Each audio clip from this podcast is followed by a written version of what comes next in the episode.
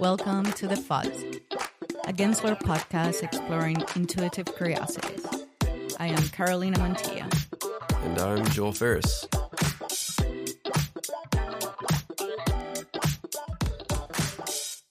Welcome, Simba. Thank you. Thank you for having me. So, today we're going to be discussing a couple of topics, but overall, we're going to be talking about identity, sense of belonging, and I think the power of community.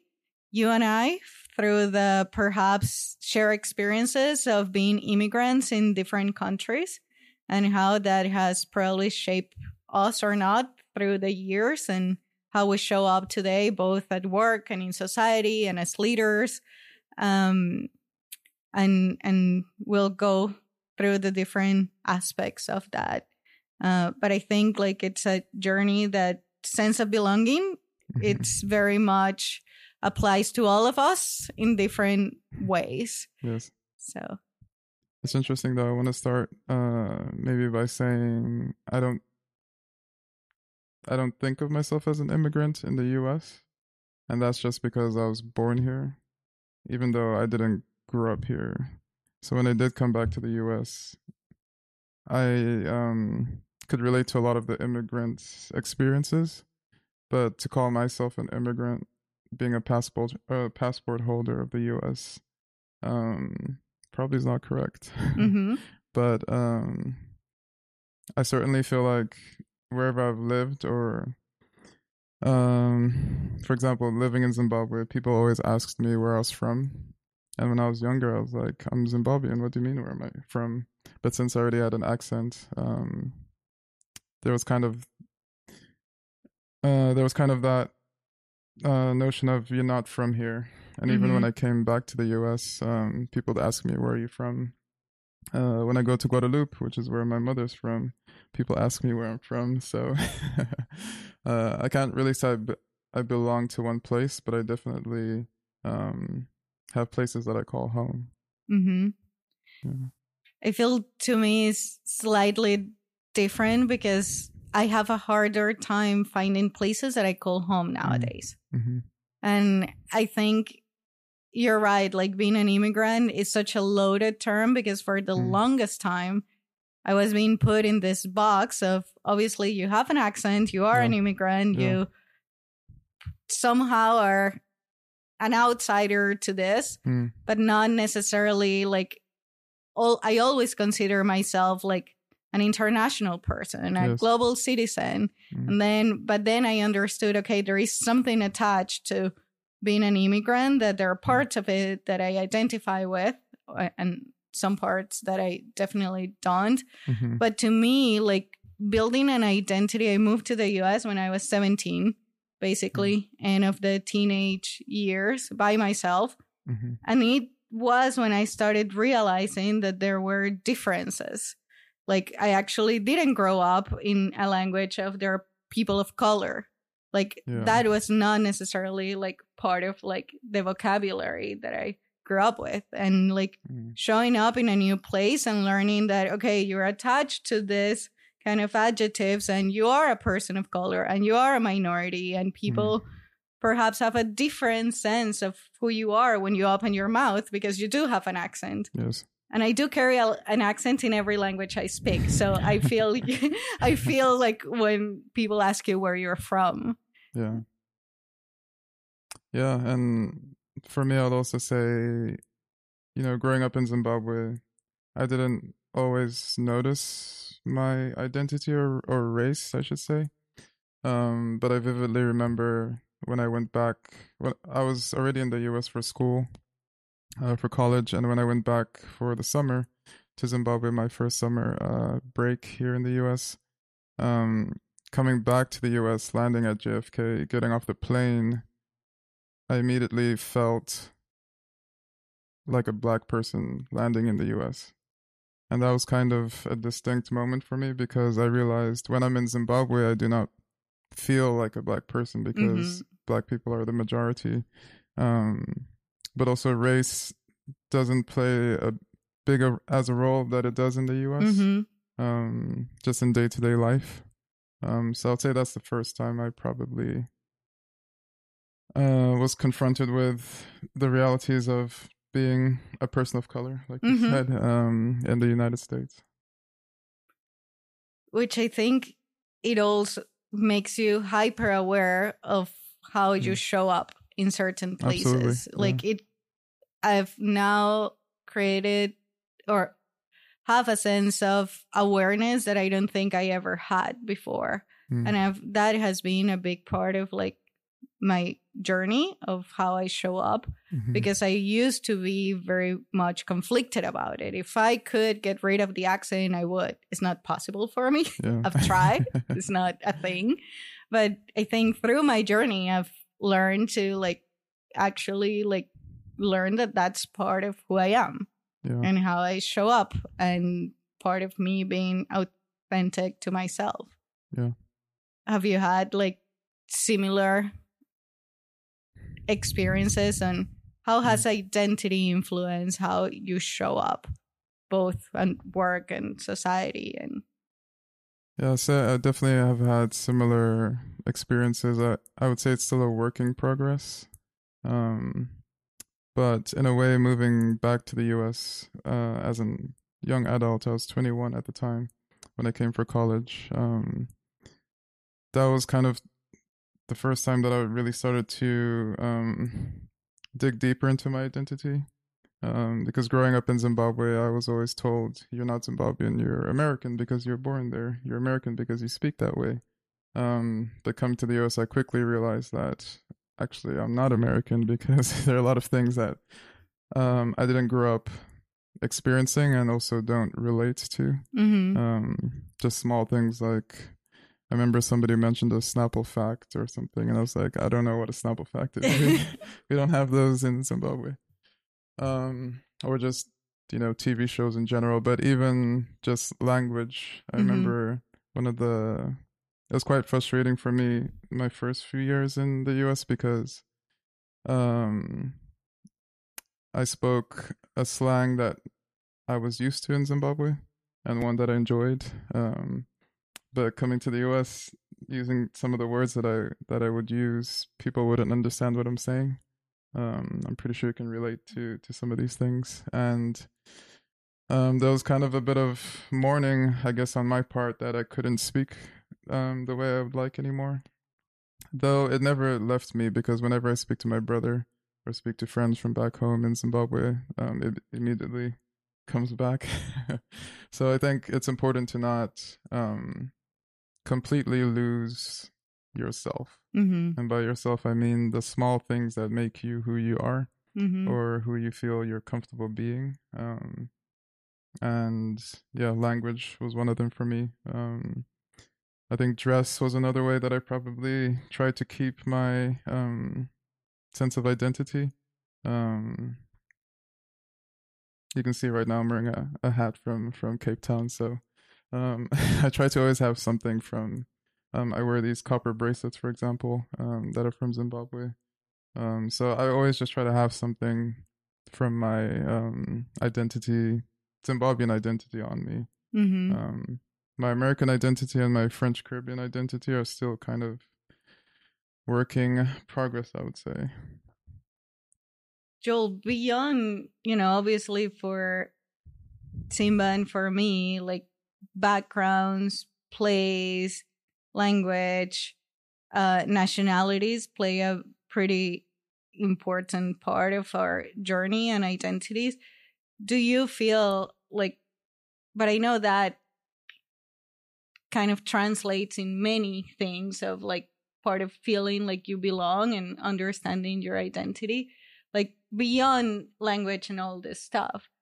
How does that how has your identity shaped in the last few years that have you like i know language is something else but have you had like experiences that have influenced how you show up and how have you built your identity and who you are today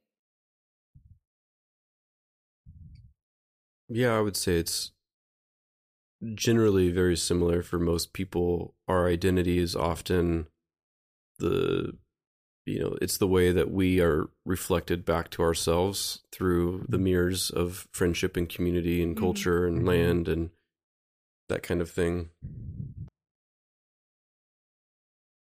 But I think for for me as a like cisgendered white male in America, um, my identity has been one of uh, mostly like shedding Mm, and and Mm. and kind of deconstructing whiteness mm, and trying to understand if white as a race is a construct that is completely arbitrary and solely exists to perpetuate a class of power, Hmm. then what does that leave me as? Who mhm, am I behind that? If I shed that, what am I? Who Mhm. am I? So I think this is why, you know, it's kind of interesting that you're seeing this inflection in things like 23andMe mhm, and um, genealogy and ancestry kind of, you know, uh, studies. And because I think there's a lot of people like myself who are like, yeah, I don't want to perpetuate white supremacy and I want to know who I am actually and who are my people and where do I come from and what does that mean for the way that I understand my own selfhood and how I show up in the world mhm, and you know it was it was kind of a, a pivotal point for me to go back and discover that um my people are the Scots Irish people who immigrated, you know, like many folks on the Atlantic seaboard of Europe in the 1600s. And uh and that my last name is actually an anglicized Gaelic word that means fair isle. mm, And so my people are the people of the Fair Isle. And when I learned that, it was like an entirely new dimension of my understanding of self and identity that I had never had before. But I had never been forced to even ask the question. And I think that's a privilege, right? Like it's a Mhm. privilege and has been a privilege for me as a white male for a long time to never have to be confronted with the question of who am I? mhm, Yeah. Um, because my identity is the one that is celebrated mostly mhm, right? hmm Um, so I think it's really interesting to hear you two talk about the ways in which you've been othered in various contexts hmm and how that has forced the question upon you um, real early in life. mhm, And that's not something that I think people in my position often think about or consider. And I think this is why diversity in design is so important because otherwise you've got people like me who don't have these experiences and have never been forced to ask the question, is this place for me? mhm, We just assume every place is for me Yeah. because I'm a white dude. And Yeah. so um, if you're designing from that white lens where, you know, the story of immigration and the story of diverse cultures and the story of colonization hasn't shaped your worldview, then you're going to essentially be designing homogenous experiences that aren't inclusive or considerate of alternative experiences as a human or alternative identities. mhm, Not even alternative, just other identities that aren't yours, Mhm. right? Yeah. So I think this is a really profound and critical conversation. And I'm just like really also honored that you two would share your stories like you have because I think this is um, uh, uh, really cool and beautiful to hear how these experiences have shaped you and gotten you to where you are today. See, there is one about you know like that sense of place and creating I, because w- exposure to things is a big part of things, right? You don't realize the diversity unless you're exposed to it in in some sense or not. And I think like in my personal experience, it's interesting that when you landed at JFK, you were like, okay, I am perceived differently than I thought when I moved to New York, it was actually the very first place that I felt I belong in the US because it was the first place that I've lived in which it was okay to have an accent, in which it was okay to hear other languages. I wasn't the other anymore. Everyone was the other. Like most people were from other places. So it's interesting that even in that, our experiences, how we felt them, were different. And I think it made me aware of all these other identities and, and backgrounds and languages that I wasn't exposed to before, which again, I now have built my awareness of the world and other communities. But I can definitely relate to that because um, I would say it took me maybe two years to feel like New York was home. Even though I was born there, I only I don't have any memory of my time there as I left when I was four years old. But like you said, you know, New York is a melting pot, and Mhm. there's so many other people that are similar to you in a way, or Mhm. are not, or are the other, like you Mhm. said. So, um, I can definitely relate to that for sure, and um, I think that's also why I am attracted to cities mhm. so that's where you tend to have more of a pool of people from all over the place, and you can go try um, Polish uh, pastries Mhm. somewhere, or um, or you can you know learn about different uh, um, fashion, or yeah, that's something I really enjoy about cities and New York City in general. yes. Mhm. and that in general boxes are so blurred like even like not one thing defines you which to me shows up at work all the time because we are considered sometimes in our world of strategy the other the ones that are different the ones that think in a different way and i think like overall being hyper aware of that otherness in others have allowed me to navigate the journey also of like open to di- diversity ways of thinking that are not my own that sometimes i don't share at all but that i have to facilitate in a way uh to be part of the conversation which i think like it's something we deal with almost daily hmm like how to embrace this diversity of thinking when sometimes you are considered the other Yeah. in that sense. in that there's like that tension of wanting to be at least for me wanting to be understood Mhm. and known for how i perceive myself or in the way that i perceive myself and there's always this negotiation happening relationally where um you have to project your identity so that someone else can receive it Mm, right? Um, and that's always a turbulent thing. And I find that in some cases, it's too difficult, it's too turbulent. mm, And so I just stop. I just don't Mhm. even try. Um, and I live in the ache of feeling mischaracterized or misunderstood or, right, missed. mhm. And so I'm curious for you too, like, does your does the knowledge of who you are play a role in the confidence that you have standing in that gap? Like navigating the turbulence of the world around you. Mhm. Do you in that time of turbulence go back to, oh yeah, but this is who I am. And I you know, does that play a like I don't know, I don't know how to frame that in like a better question, Mhm. but I'm curious to hear your thoughts on that. I think it in times of turbulence, I think we all question ourselves, you know, like who am I this person? Am I showing up the right way? I think if you had asked me 10, 15 years ago, I would have questioned it a lot harder of okay, am I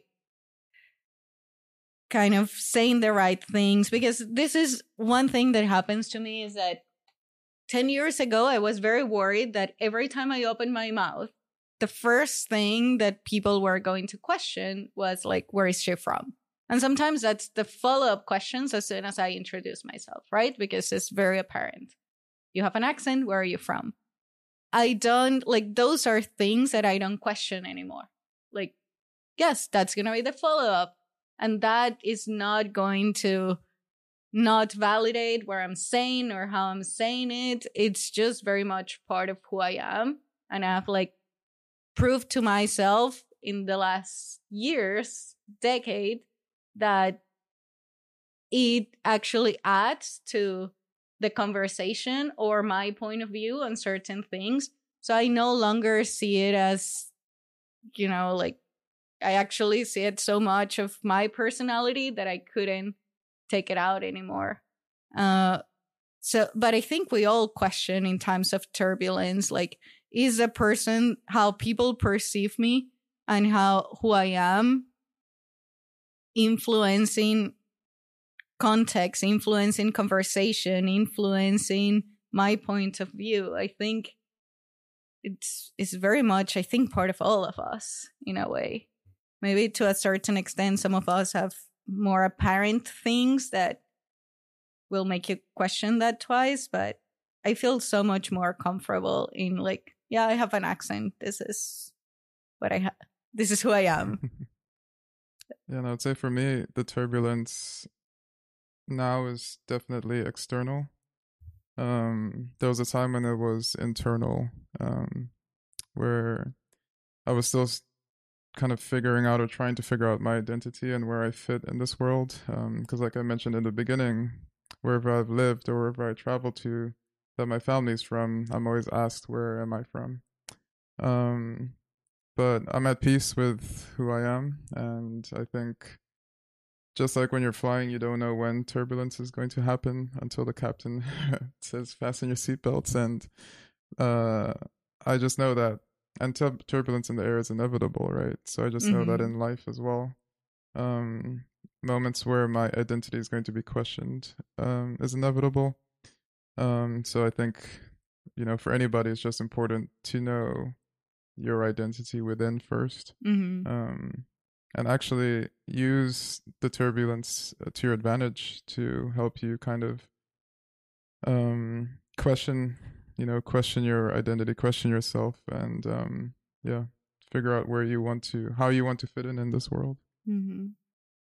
yeah it's really interesting that, that maybe there's a an element to the turbulence that actually requires some solidif- solidification of self mm-hmm. right that it's the there's like system resonance that happens right when when the environment around you requires you to get grounded or ground to something mm-hmm. it forces you to be reflective and to um, see what you're made of and see who you are and and that kind of thing mm-hmm. i think the other part to me, and I think we touched on this a little bit, was that even though, like, to me, place, attaching place to home, it's very hard nowadays. Like, attaching it to a certain geography is very hard. But I think one of the validations to me of my identity has been like the different communities that I've found in different places. So I think that has been such an important part of like showing up how I think I should show up versus how people expect me to show up or how I think people expect me to show up. Having that sense of having that community, it's a big deal for me. And sometimes it's not even like people that look like me, but that somehow represent some other diversity. But yes, sense of communities and belonging for me go hand in hand. Yeah. Is that yeah. were you saying like identity and belonging go hand in hand? For me they do. Yeah. Mm. And I think having a community that you feel like you belong to mm-hmm. is a big part of it. Because right. if not belonging is belonging to what? To right. what right. part of a bigger system? Yeah. I this is just clicking for me, but uh, this reminds me of some talks we've had about just individuality, mm-hmm. and that individuality is like this myth that we've mm. bought into, especially in the West, because when you revisit the notion of identity identity is inextricable from community hmm and belonging. So how are you you without, others? Others. hmm You know, you can't be you Mhm. without others. Um, and so there is a, uh, you know, we we come into our identity through the affirmation and and being seen by others and being cultivated in community and having that sense of belonging.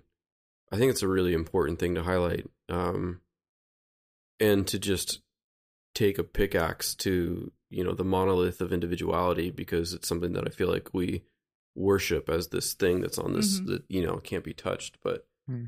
I think individuality has been really destructive um, to communal belonging and a true understanding of self. hmm Um, and it also perpetuates this myth of separation, right? Because if my identity is singular and belongs to me, then that means that your your well-being isn't tied to my well-being and my well-being is not tied to your well-being. hmm But if identity is a relational construct, if it's a community-based thing, then my well-being is your well-being, right? My liberty is your liberty. Um, and you can't separate those things. hmm And so I think your idea around identity and belonging is really powerful because uh, it predicates, I think, a lot of the behavior change that we need in society at large, right? To recognize that no, we're not separate, that you and I aren't, aren't all that different, um, that we are not separate from the environment and the planet. Um, and that if we continue to behave in ways in which the behavior is driven by the belief of individuality and separateness, then we'll continue to be destructive and we'll continue to take, right? hmm Um, so yeah, I think that's a really powerful, like situating identity and community is a powerful thing that could be really healing for Mhm. people on the planet. Yeah, and actually, that's making me think of um, my upbringing in Zimbabwe because, you know, by people questioning where I'm from, even though you know half of my half of me through my father is Zimbabwean, um, there was always the the one to put me in another box and not in the box of Zimbabwean. So then that meant the friends that I had, I could only have specific uh, Mm. friends, Mm-hmm. or um, I wasn't involved in certain um, social groups at school specifically. Um, and as as I've gotten older, I see that you know perpetuated in different ways in the society in Zimbabwe, and it makes me realize that if people keep having this singular kind of um uh thought of what a Zimbabwean should look like or should be, then you're kind of stagnating yourself, uh, just in terms of thinking or in terms of just learning new things, uh, growing. Um, so yeah, something about what you said made me think about that as well. In terms of we have to be able to, you know, accept different identities and be able to move forward as well as as a people. hmm What about the idea of having more than one identity? Like, is identity a singular thing, or Mm. do we have multiples? And those things are never, you know, they work in concert in an orchestrated manner, but we maybe in certain environments emphasize one over another. Mhm. How has that played out for you? Well, I think even in context, right? It definitely plays out. And I mean, I am very American for my family. You know, I'm Yeah. I've been here 20 years. So in that context, I'm very American. Like I do things, I say things the way I mm. think or expect. They're like such an American thing to do. and it, so I think it definitely like context kind of like yes, different parts of your identity show up or get augmented in in different contexts. In in my work environment, I'm I'm definitely like you know who I am, the more immigrant international person with an accent not necessarily the american Mm. uh so yes i think it, and and i think it definitely changes in dynamics of even like your role and your identity as an older brother Mm. how you show up in those moments versus in a relationship Mhm. um yes i i do think like at the core probably we are a person but different parts of our identities get augmented depending on Mhm. context or different systems Yeah, I agree with that, and I I would say definitely identity is a uh, is an orchestra, and you know, depending on the situation, uh, you know, one part of your identity might come out in this situation or might in another situation. Um, like I mentioned, when I speak to my brother, it's it's not even conscious; it's subconscious. We just start speaking the way we grew up speaking, the slang Mhm. in Zimbabwe. Um, or maybe when I'm in a certain uh, specific location or go to um, uh, speaking of place and how place um, kind of defines your your identity. You know, act a certain way depending on where I am, um, and I think that's healthy actually, because especially if you have multiple, which most people do, right? Have multiple Right.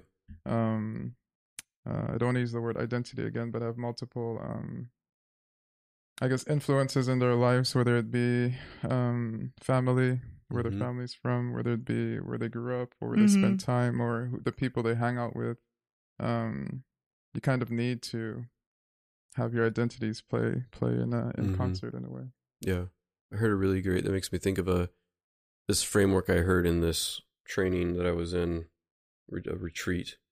Um they were talking about this trivium of sorts to understand self and origin Mm. and they talked about you have a bloodline, you have a milk line, and you have a storyline. And Mm. that those three things really are those you know those are the buckets that hold the various factors and things that have shaped who you are. So there's obviously family right? Your bloodline like the literally the people you come from and Yeah. Your in- DNA, your your- dna like your inherited traits and right like all of that. But then there's also milk line which is just people in your life who've nurtured you in some way or another right? Or the places that have nurtured you or experiences that have shaped and nurtured you in some way they've been good for you like even at a soul level right? Not just Mhm. physically or or emotionally or or cognitively. And then there's your storyline which is the cultural context and this is more where you have active agency in participating with a particular you know whether it's an affinity you have for a musical style or artistic expression or a right? And then the culture of people that share that affinity for that thing with you and how you participate in that narrative Mhm. that story of your life and how it unfolds and so you can kind of look at those three things as big buckets for holding who you are right and it's um a, a really beautiful and kind of poetic way of thinking probably I the love that. we Yeah. should have started with that. love that, yeah. Like I love that lens because it's definitely like a combination of like Mhm. Those stories and Mhm. experiences. Yes, your DNA, but Mhm. also like it's so beautiful like the part about like people that nurture you that Mhm. just your community point yes yeah that's your community Yeah, Mm. exactly. My last question on this subject is um you know Anne Helen Petersen wrote a book called Can't Even uh and it was about millennial burnout and it came out I think just before the pandemic. And she talks a lot about how millennials were raised in the United States at least on this what she calls the middle class maxim of do what you love and you'll never work a day in your life, right? And so there was this kind of storyline that that we were raised in, that we bought into, a mythology of sorts. And it didn't work out for us.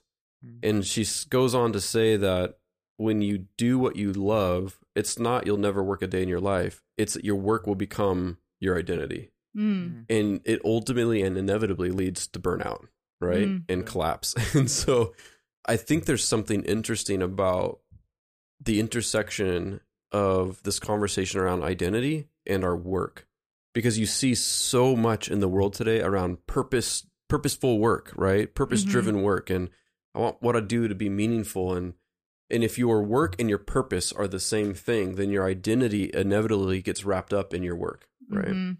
and I think that that you know in um, some of the recent social critique of um, the history of labor and employee relationships to employers and and capitalism in general, the critique is that if your purpose is bound to your uh, the viability of your economic contribution to Mhm. society, Mhm. like that's an insidious thing.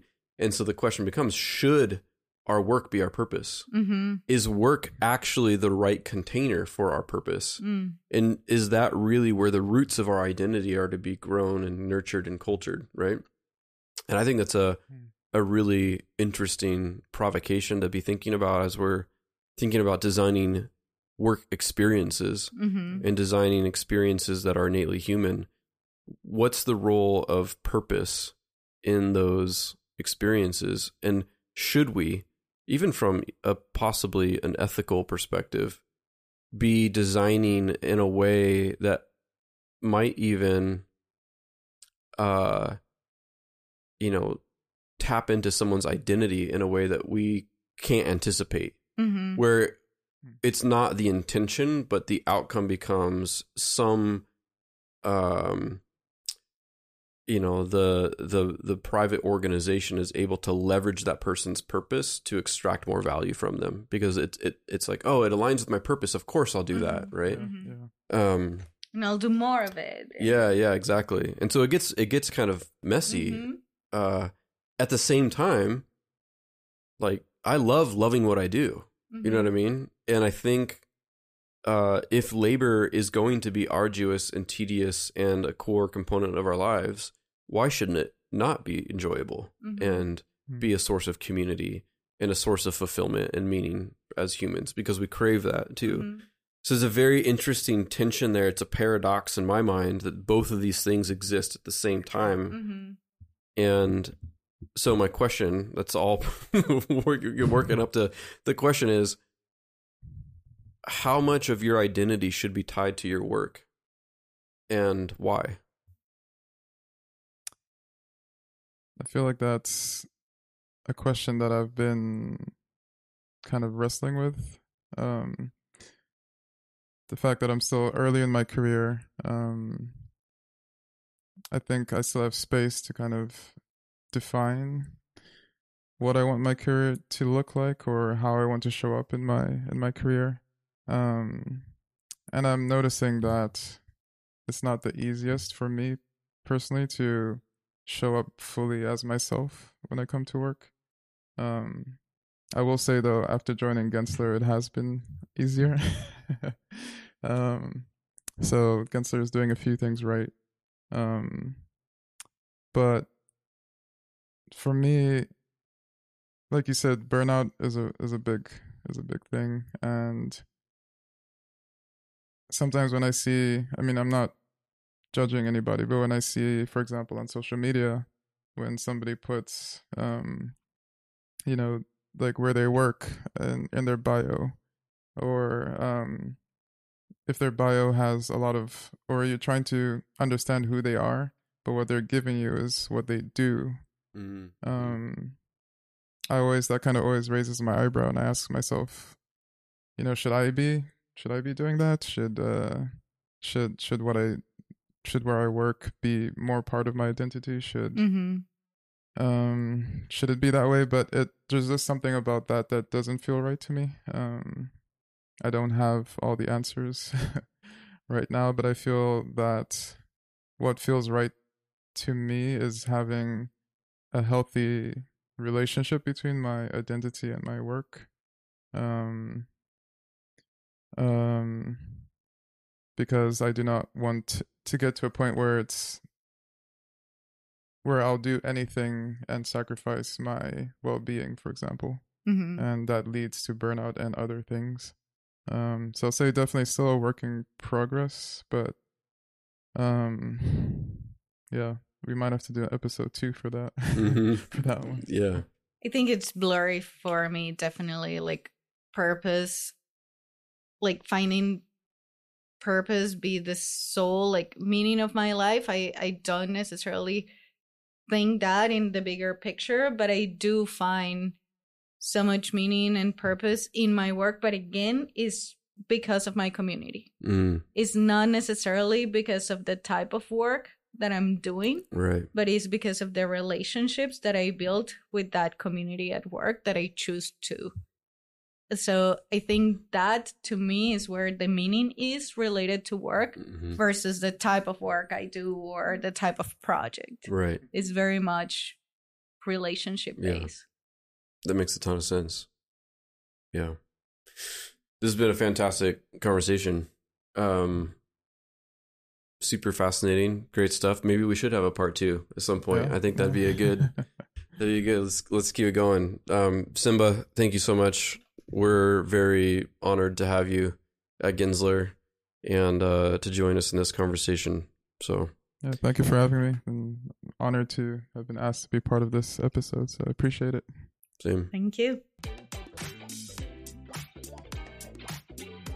You've been listening to The Fuzz, a Gensler podcast exploring intuitive curiosities. The Fuzz is hosted by Carolina Montilla and Joel Fariss. Production by Jared Price. Brand design by Krista Reeder. The theme music was written by Ido Maimon. For more on all things fuzzy, please visit our Substack, thefuzz.substack.com. Thanks for listening.